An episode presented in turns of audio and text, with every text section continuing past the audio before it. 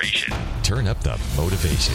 You're on the Ziglar Inspire Podcast. Zig Ziglar wants you to be your best.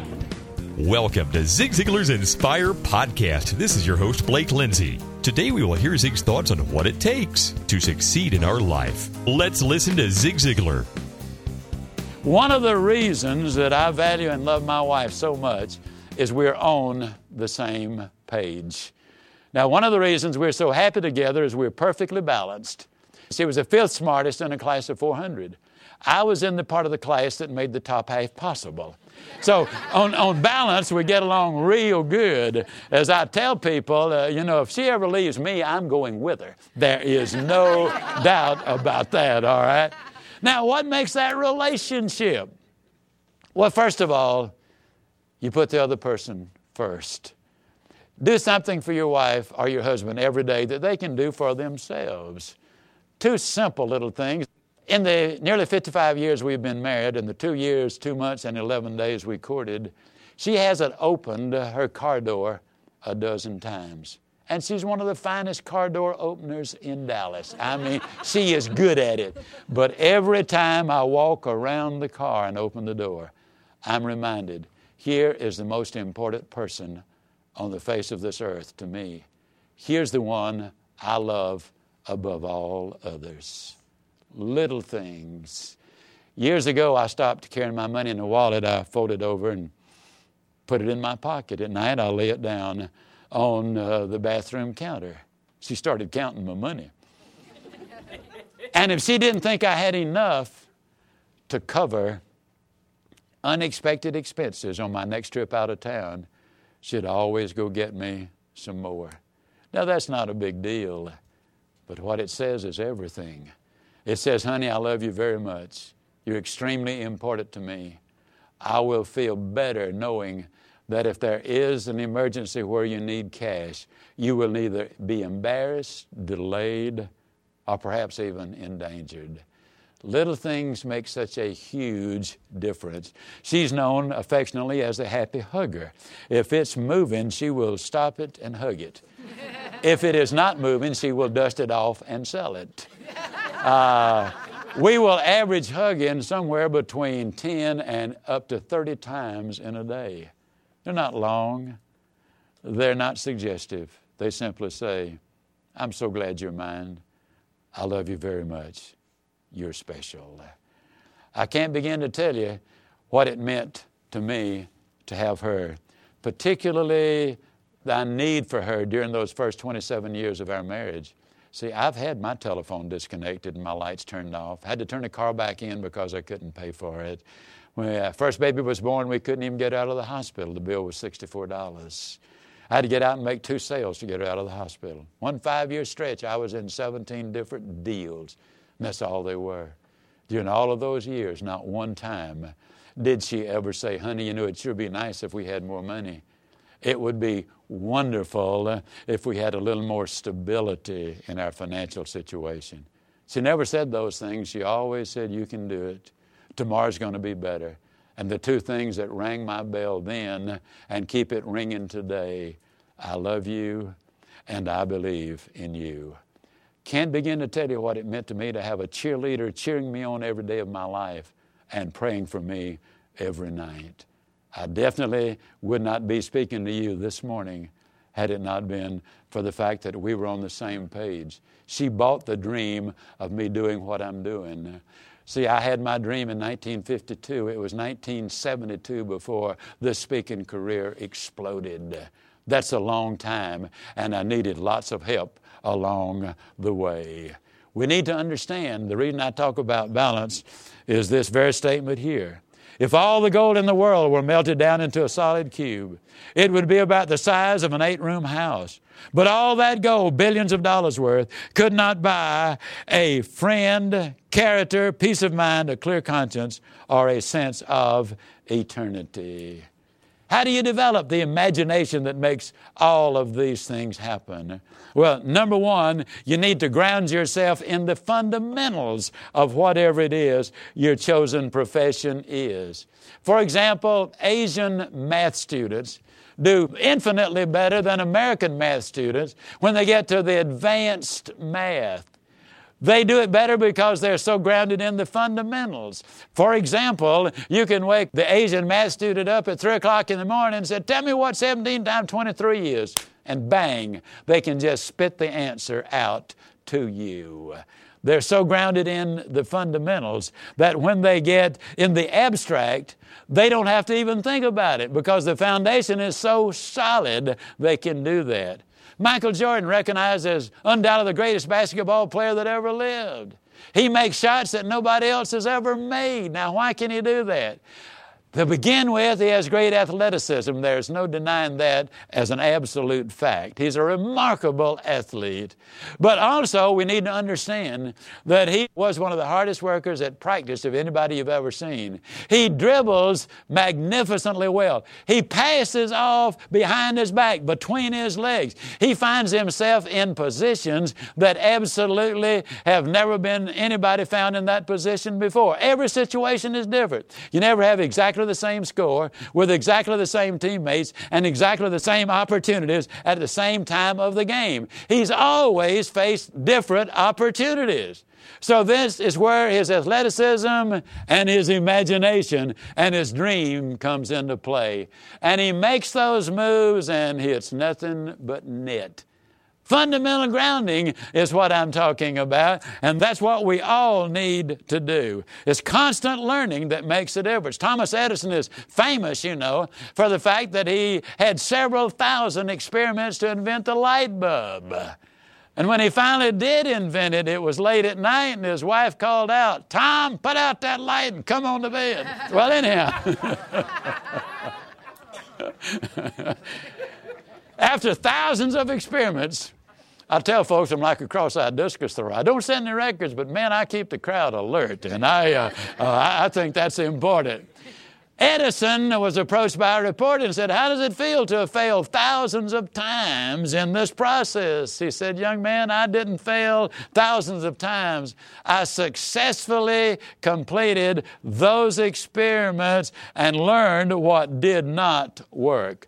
I now will put all the things I learned that did not work to the things that will work, and that's the reason that he came out with the electric light bulb. That's the thing that's so important. One of the things you need to know is that medical doctors, and I validate things in all areas, so I've got a lot of medical doctor friends. They tell me that 95% of all the problems they will ever encounter as doctors, they learn in the first three years of medical school and yet they go the fourth year, and then they go into specialization, and they continually get upgraded uh, because though they could solve 95% of the problem with a third uh, year of education in medical school, they want to be able to really figure out how do you solve this Three in one million cases that comes along. That's where the imagination, built upon all of the experience and all of the knowledge they have, they put the two together. Those are the great doctors that come up with all of those creative solutions.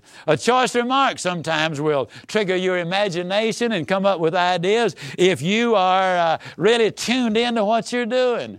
I eat, sleep, and dream teaching, speaking my objective is simply to encourage and lift other people up. And so everything I see or read or hear, in most cases I can take it and that has an application. A few days ago I got a haircut. My barber, Bob Colomb, has been cutting my hair for over 30 years. And as we were talking, the phone rang. He picked it up, he answered it, had about a minute conversation, and uh, put the phone down and said, The guy wants to go to work for me, but he smokes, and I'm not going to hire him. I said, Well, I'm glad of that. I don't want any smoker in here and me leave smelling like smoke. Oh, he said, Oh, he wouldn't smoke on the job. But the problem with a smoker is the fact that this smoker, when he wants to smoke, He's got somebody in the chair cutting their hair, but his mind's outside smoking a cigarette. I want somebody that can really concentrate all of their time on the people they're supposed to be serving. Now, what use is that to me? Well, that triggered the next series of thought. He's addicted to nicotine, to smoking a cigarette. For years, I've been interested in addictions addictions to pornography, to drugs, to booze, to violence, to any number of other things. And what I've discovered, and the reason this excited me about Bob uh, telling me this, I, I never really thought about it. People who are addicted are inclined very strongly to become self centered. You come to me with your problem, but I'm thinking about getting a fix. You tell me about your problems, hey, I'm going to drink. This sort of stuff. And they cannot concentrate on You will seldom find somebody with a serious addiction who does not have serious relationship difficulties. And I'm interested, deeply interested in the relationships we build because that does make us more effective if we do not have that destructive habit that takes our attention away from our project. Imagination can be very destructive also. In the 24 years I was overweight, I lost a couple of thousand pounds. Uh, give a thousand or take a thousand. Losing weight really was not that big a problem. Uh, let me tell you what my problem was. I would go up and down and up and down and up and down for 24 years. And the problem was very simple. I finally figured it out. When my youngest daughter was just a little three year old, I taught her, incredibly enough, to call me fat boy. Didn't make any difference how much weight I lost. The picture I had of myself was that of a fat boy. I could lose the weight, it'd come right on back because I had to complete the picture that was in my mind at that time. Now, the three year old had no earthly idea what she was doing. She was pleasing her daddy. I thought it was funny. Later, I realized it was tragic. So, what did I do? I got on the sensible eating and exercise program, but I'd done that before. This time, I put a picture of a fella in jockey shorts. Now, I don't know if you read the jockey short ads or not, but if you don't read them, you at least ought to look at the picture. First thing you'll discover is they don't put jockey short ads on fat boys. That just doesn't happen. Uh, if they got a good year, they're not going to use them. You can absolutely count on it. When I went in that bathroom every day, I saw that picture of that dude in the jockey shorts, and I said it a thousand and one times. That's the way I'm going to look. I'm going to look like that fellow right there. The picture changed, and that picture changed 30 years ago, and it has never changed since. I am a healthy, slender person brought about because I dreamed that I was going to be that way. My imagination went to work. I took the steps that made it happen. I lost those 37 pounds by losing one and nine tenths ounces a day on average every day for the 10 months I was involved in it. The weight is still gone. Today, I eat everything I want without a problem. Now, one of the things I discovered along the way is that if I did without sugar, the rest of it was extraordinarily easy. So on January 8th of this year, I quit eating sugar. No cookies, no cakes, no ice cream, and I am a sweetaholic but I've got so many things that I want to do. I want to be active all of my life if it's humanly possible. I want to go out full speed ahead, wide open, doing everything I can possibly do. Imagination does make a difference.